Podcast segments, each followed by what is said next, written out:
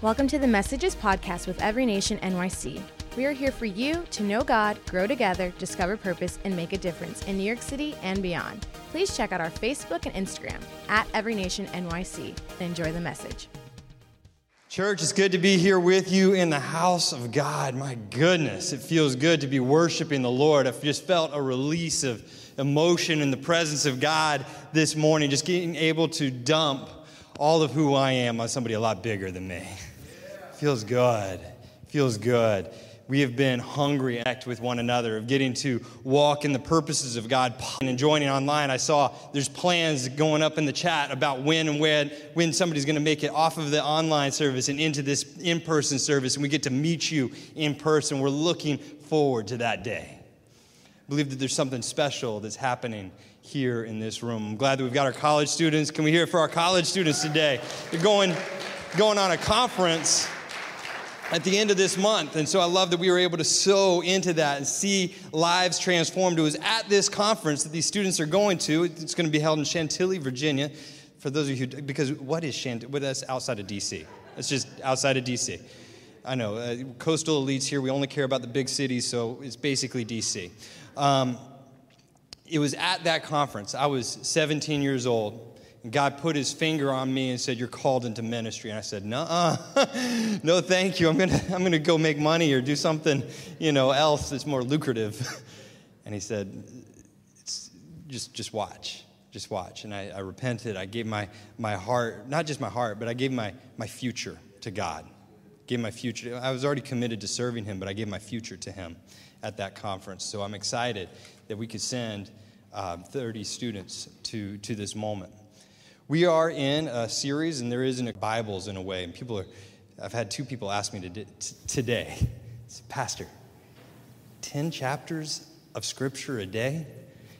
It's like, yeah, 10 chapters a day. It's, it's hard on me too. Honestly, this is not like my, my this is not my strong right hook, as, a, as it were. This is not my strong side personally, reading in mass. I love understanding. I love digging deep. I can vamp and meditate and get and soak and marinate and all of the things on one verse, maybe even one word all day long. I love the Word of God. But mass reading is not my strength. But what, I'm going to do personally is I'm going to put it in my ears. It's going to be about 30 minutes of listening a day and I'm gonna, I'm gonna get it into me. And wait, wait till we see the kind of spiritual gains that are gonna come from getting the mighty, eternal, all powerful Word of God, the Word that spoke and created every atomic structure in our universe, the Word that spoke and created life itself. Wait till we get that on the inside of us and that starts flowing out of us. It's gonna be better than Fox News. It's gonna be better than CNN. It's gonna be better than whatever your mom told you that you were not gonna make it when you were growing up. It's gonna be better than anything on your social media feed. It's going to be better than anything you can find on Netflix. So, personally, I'm going to commit to reading and getting in my word and getting it in me so that it can flow out of me. It's going to be good, church. So, this is to help us get into this. And so, if you don't get a hold of this, that's okay. That's all right. Just skip it. Go straight to this, okay? So that's, that's all right. And, it, you know, if, there's, if, you don't, if you aren't able to read it to the, the pace, if you fall behind, there's no guilt in that. Just get back up and do it again.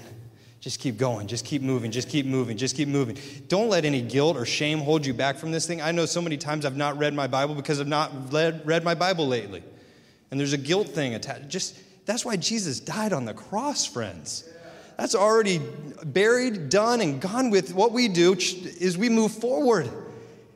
Because, you know, we didn't deserve it in the first place. So we're going to get in there and keep moving forward. Thank you, Jesus, for forgiving us. Keep moving forward. Thank you, Jesus, for your faithfulness. I'm going to walk in your faithfulness today.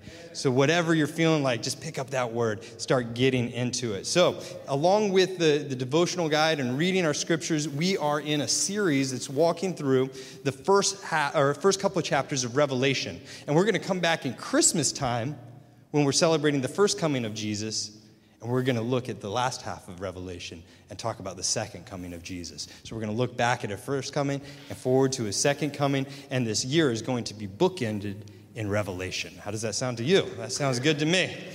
All right, so Revelation, it is a straight, ah. it's about like that. It's a scary, intimidating, frightening, and overwhelming book. I'll be honest with you. When I think about preaching from the book of Revelation, It's intimidating. It's intimidating. It's a, it's a beast of a book. There's literally the, be- the beast is in the book, that's where he comes from. it's often misunderstood, though, and I want to give you this week I was teaching in our L215 cohort. That's our leadership 215 cohort. I'm walking through with a number of our staff, uh, a seminary level training course, and I'm, I'm getting to chair that and ask questions and discussions. And this week we are walking through, or this month, the class called hermeneutics. Uh, hermeneutics is how we interpret Scripture. And I'm going to give you a hermeneutical key to understanding the book of Revelation. Can I, can I do that? I'm just going to, going to help us get our mind around this thing. And it comes to us in the first sentence. I've, I've heard the book of Revelation referred to all sorts of things, and a lot of people like to put an S on the end of it, Revelations. And personally, I, I'm tempted to do that because it sounds cooler Book of Revelations. But there's no S there. In fact, it's one revelation. And that's why we've entitled the message today, The Right Revelation the right revelation. And the right revelation is mentioned in the first sentence, the revelation of Jesus Christ. That's the first four words, the revelation of Jesus, five words of the book of Revelation, the revelation of Jesus Christ. And so if we miss that, then we miss the rest of it. If we miss what it's the revelation of, then we miss the rest of it. And so this is my hermeneutical uh, uh key, our interpretive key. If you get a revelation that is not part of or stemming from Jesus, you've got the wrong revelation.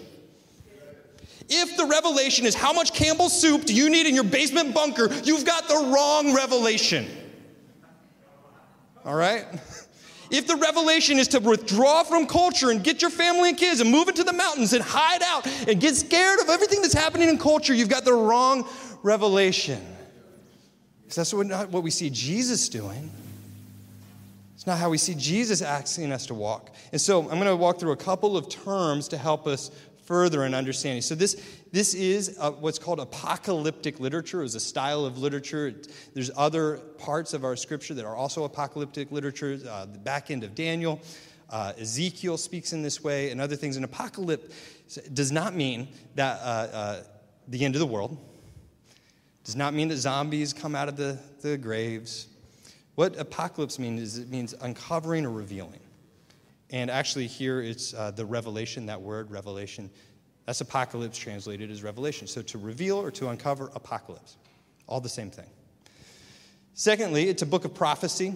Um, and so when John, the author, is penning this in AD 90, he's looking back to, uh, to historical references of how prophetic writers have written in the past using key using key themes and imagery from past prophetic writers for how he is going to communicate. And so you have to be steeped in Jewish literature and thought to, to begin to understand it more fully. Of course, there's, there's always gold just on the, the historical context, etc. And then we're able to dive deeper into it. There's a lot of numerology as we walk through the scriptures. And one of the big numbers that we're going to come across time and again is seven. The number seven is rooted in the seven days of creation, and it's a number of completion. So whenever you're seeing seven, think, okay, something's coming, going to be completed here. Or it's a wholeness, a fullness. The number seven is throughout the book. It's the author again is John, John, the friend of Jesus, John, the one disciple who saw Jesus in the flesh on the cross crucified. Jesus looks off of the cross, says, John, behold your mother, mother, behold your son. And, and Jesus transfers responsibility of his mother over to this man, this faithful friend, this one disciple who didn't leave Jesus' side during the crucifixion. John then goes on to write the book of John, the Gospel of John, also 1st, 2nd, and 3rd John. John takes the hit for preaching the gospel. He references it in the opening chapter and is exiled to the island of Patmos. And it's here God meets with him. Around 80, 90, he pens the book of Revelation. Revelation is also, it's, apocry- uh, it's a, uh, apocalyptic literature, it's prophetic literature, it's also a letter. It's addressed and pinned to seven churches that were historical. And so the main purpose of this letter to these churches was to encourage them to endure and to conquer to overcome what was, what was facing them. They were, some were facing persecution, others were facing false teachings, some were facing sexual temptation and immorality, some were just apathetic.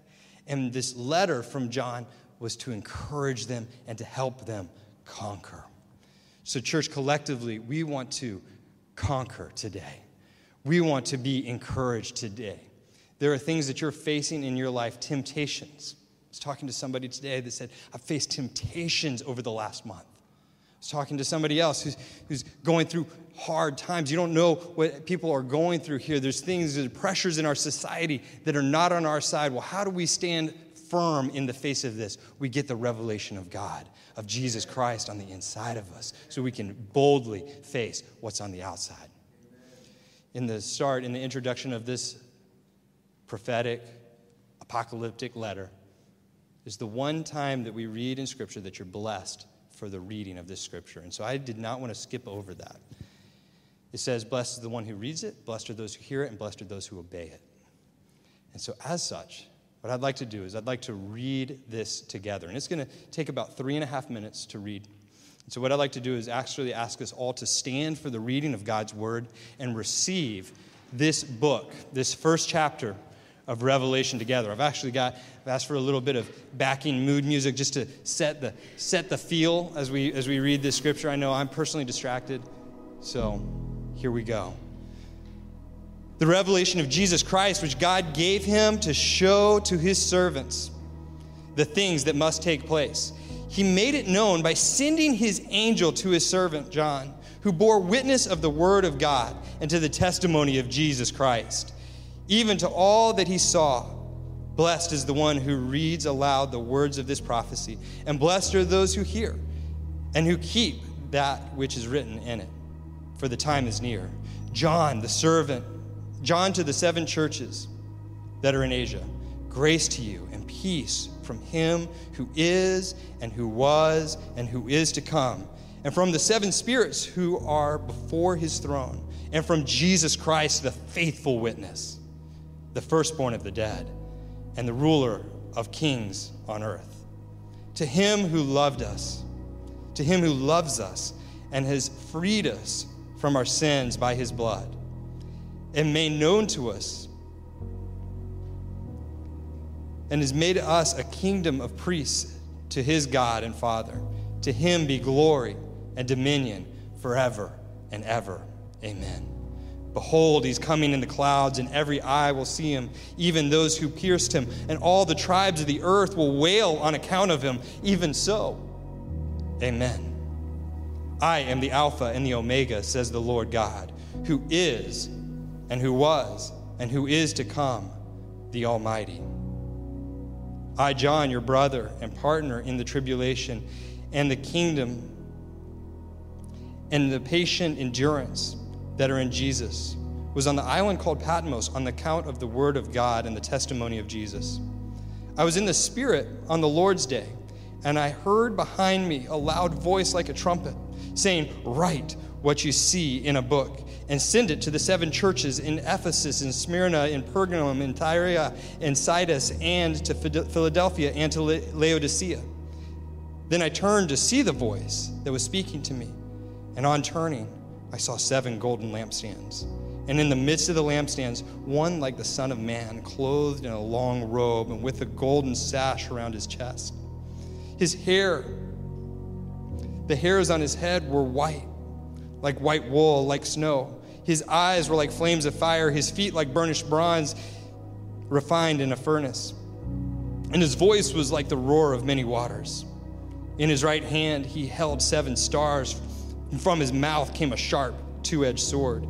His face was like the shining sun in full strength. And when I saw him, I fell at his feet as though dead.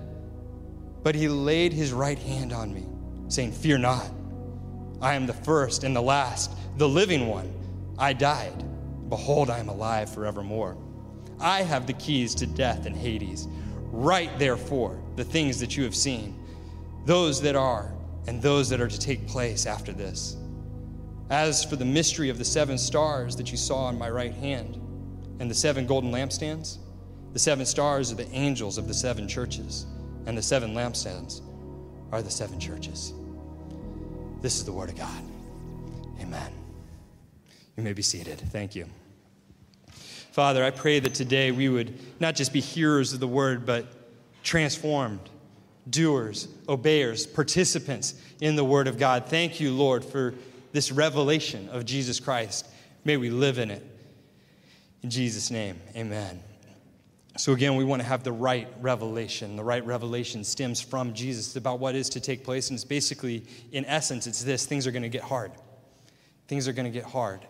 Things were hard for the church in the first century. Things were hard for the church in the third century. Things were hard for the church in the 21st century. Things are generally hard for the church. And as a matter of fact, sometimes I think if it's not hard for us, maybe we're not doing the things that are right.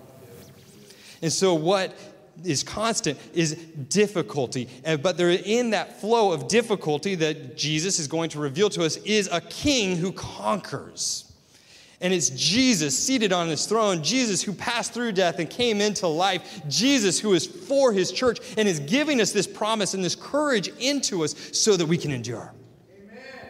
And so, through it all, what we want to see is just like John, we want to see Jesus.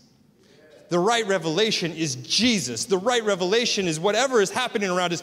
Jesus, the Lamb of God, is seated on his throne and he has authority over everything else whether it's a dragon or a beast or a scroll, who wins in each scene is the slain Lamb of God. It's good news. It's good news. It's good news for those of us who are fighting cancer. It's good news for us who are believing for a lost child. It's good news for us for situations that are overwhelming. It's good news, church, so we can get it in us. Together, we can get this thing in us, start to live out this victory. So I want to talk about three things that happen when we see Jesus. Collectively, God, would you help us see us, see you today in a new way when we see Jesus? The first thing is that it's totally enveloping. When we see Jesus, it's totally enveloping. You can see this in the passage of Revelation when his hair's like snow. That's that's not about pigmentation. That's just about the brilliance of it. It just snowed here in New York City, and I, I have these, these lawn furniture out in my, outside of my home, and, and there's a white cushion on that, that thing. But then it snowed, and I didn't have a white cushion. I learned I have a yellow cushion. They say in Scotland, sheep look white until it snows. It's, it's, it's brilliant beyond all brilliant, is what, what, what John is saying here. Then again, his eyes are like flames of fire, his voice like the roar of many waters. Out of his mouth comes this double edged sword. What's that to say? You look out. His words are dangerous, they're sharp. His face like the sun shining in full strength. What is this? All of John's senses are absolutely set ablaze, overwhelmed more information than our eyeballs can take in, more noise than our ears can take in, more sensory envelopment than we are designed to take. God is absolutely overwhelming. And when we look at the story of Jesus, it's terrifying when we're honest. We teach it to our kids like it's something tame, but friends, it's not a tame story. It's not an easy story to get our heads around. Even the words, God loves you, God. Let's just unpack that for a minute. The king of the universe knows your name. Like we would, our heart would flutter a bit if we knew that our favorite celebrity knew our name. But beyond that, the king, the eternal one, now doesn't just know your name, he loves you. He loves you. God, who I've never made his life better. I've never added anything to him. I've served him for 30, you know, 34 years of my life. I want to give him my all, but I've never made his world any better. God, you've never made his world any better. No matter how much money we've given, no matter how much time we've volunteered, we've not actually made a qualitative difference to the house of God, the, the throne room of heaven. But he loves you and he serves you and he serves me better than I've ever served him. That God loves us. And that love that he gives us is costly, is more costly than we could ever imagine. When God chose to redeem us, what did he use to pay for our redemption but the blood of his own child? It was personal to him. It was costly to him. It could have, he could have spoken and created all of the gold in the universe multiple fold. He could, he could have created any other resource, but the limited resource of his love and his precious affection toward his son, that's what he used to pay for our redemption. His love is costly.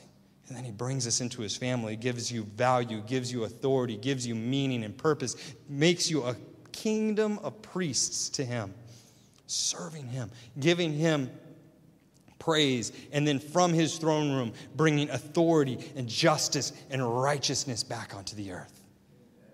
The whole story is too good to be true. It's too wonderful. It's too beautiful. To look at Jesus is in, entirely sublime. But what we are called to do is to gaze into this story, to gaze into it. I think how did John's eyes have to adjust? He describes his face like the shining sun in full brilliance, and then his eyes, which happen to be set in the middle of that face, shining like the full sun in full brilliance, are like flames of fire. How long did his eyes have to adjust to see the eyes of God? How long did he have to stare into that sun in order for his pupils to dilate to tiny pinholes to see the eyes in the center of the sun? How long do we have to acclimate to the beauty of this story before it actually starts to go from our head to our heart to our life?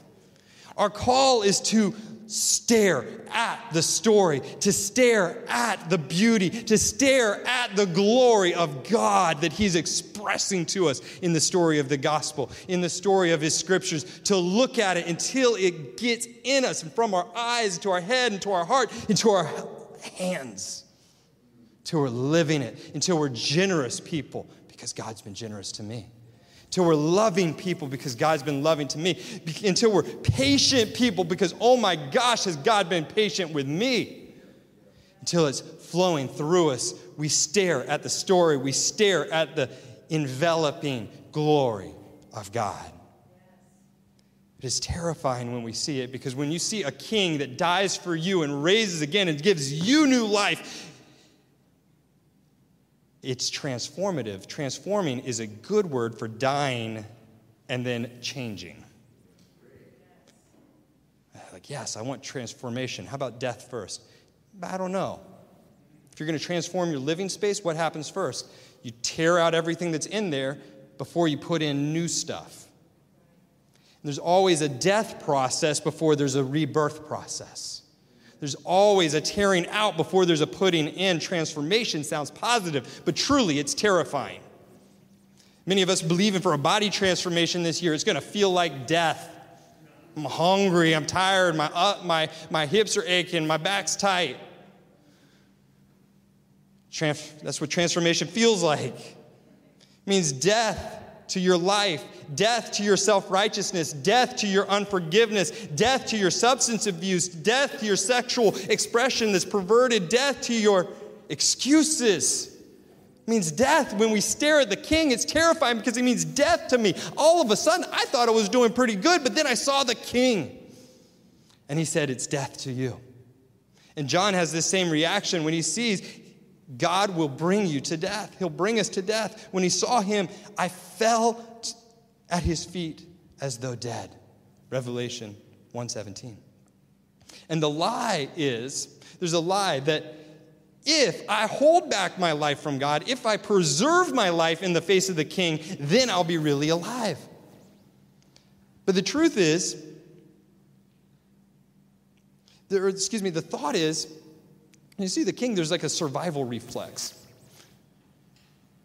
There's a survival reflex. I understand. It's like when the dentist comes in, comes into my mouth, he reaches that gloved hand down into my face and he like clogging my nose and the spit sucker's in there. There's a deep reaction in me that says, not today. I'm gonna win. like I'm just trying to help you, man, trying to clean out that nasty tooth. Not today. I'm gonna save myself. There's a survival instinct, there's a survival reflex. When the king starts to get involved in my business, I want to react. But he's trying to bring life to you.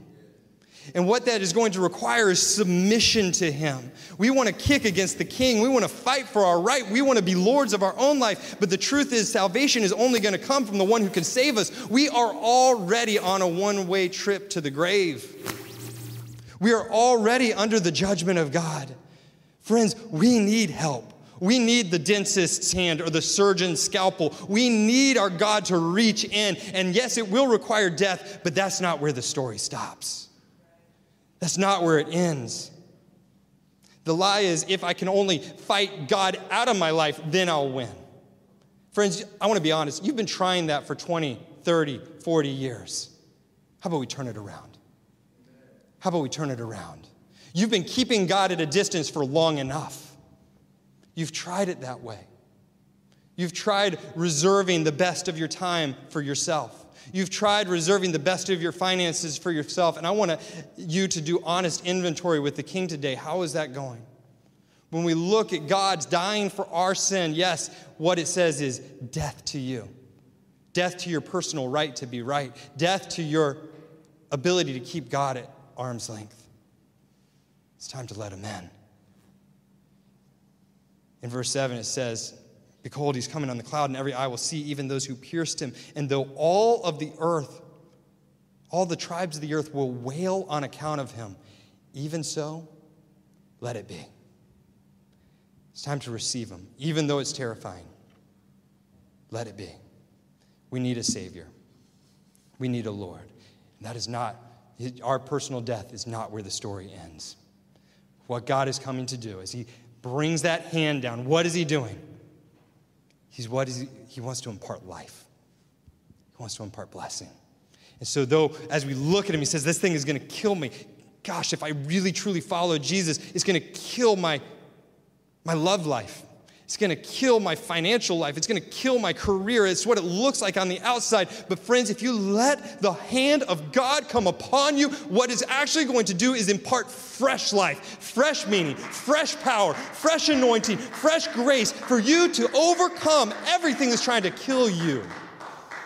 God is not out to kill you, He's out to resurrect you. Look at this. John falls like dead before the feet of Jesus, but, but, but, verse 17, but his hand, his right hand came upon me, and he said, Fear not, I am the first and the last, the living one. Hey, I died. I died. I died. I was the one who died. And behold, I am alive forevermore, and I have the keys of death and Hades in my hand. There's a fresh authority coming on you. When that hand of God comes upon you, there's a courage to overcome whatever it is that's actually trying to kill your life. It's actually standing against you. It's out of this moment, hand coming upon him. God speaks to John. Jesus speaks to John. He says, Now write the letters write to the seven churches. Why is John writing to the seven churches? The goal, again, the goal of this letter, the goal of this book of Revelation, it's not for you to fill your bunker with canned soup. The goal is not for you to live in fear of the tribulation or the rapture. The goal is not for you to withdraw from culture. The goal is not for you to feel arrogant about your eschatology or your end times theology. The goal is, in fact, for you to stand firm under fire. The goal is for this book to put iron in your backbone. The goal is for you to resist temptation, to throw off passivity, and stand strong in the face of persecution in a culture that might not like Christianity. The goal is for you to be filled and a faithful witness like Jesus was a faithful witness and that you can have faith to make it through. That's the goal of this letter. It's been misunderstood for far too long. It's been terrifying the church, trying to figure out. Some people are making money off of writing books about when the end times are going to happen. Friends, Jesus himself did not know. We can give up on that endeavor. Our job is to stay faithful when we don't know. In this moment, Jesus imparts courage. There's an impartation of courage. Three ways, and I'm going to come in for the close. I'll invite the band back up here. First is a courage to hear. Blessed is the one who reads these words aloud of this prophecy, and blessed are those who hear. From the, the next couple of chapters, there's specific letters to these seven churches. And seven times, John writes, He who has ears, let him hear. Friends, let's have courage to hear. Let's have courage to get into our word. And I believe that today God is imparting fresh courage for you to get in your word like never before. Secondly, there's courage to obey. Blessed are those who keep what is written in it, for the time is near. Harder than hearing is the call to obey. Some of you, God, I believe, has placed his finger on some parts of your life that aren't lining up to his word. They're terrifying.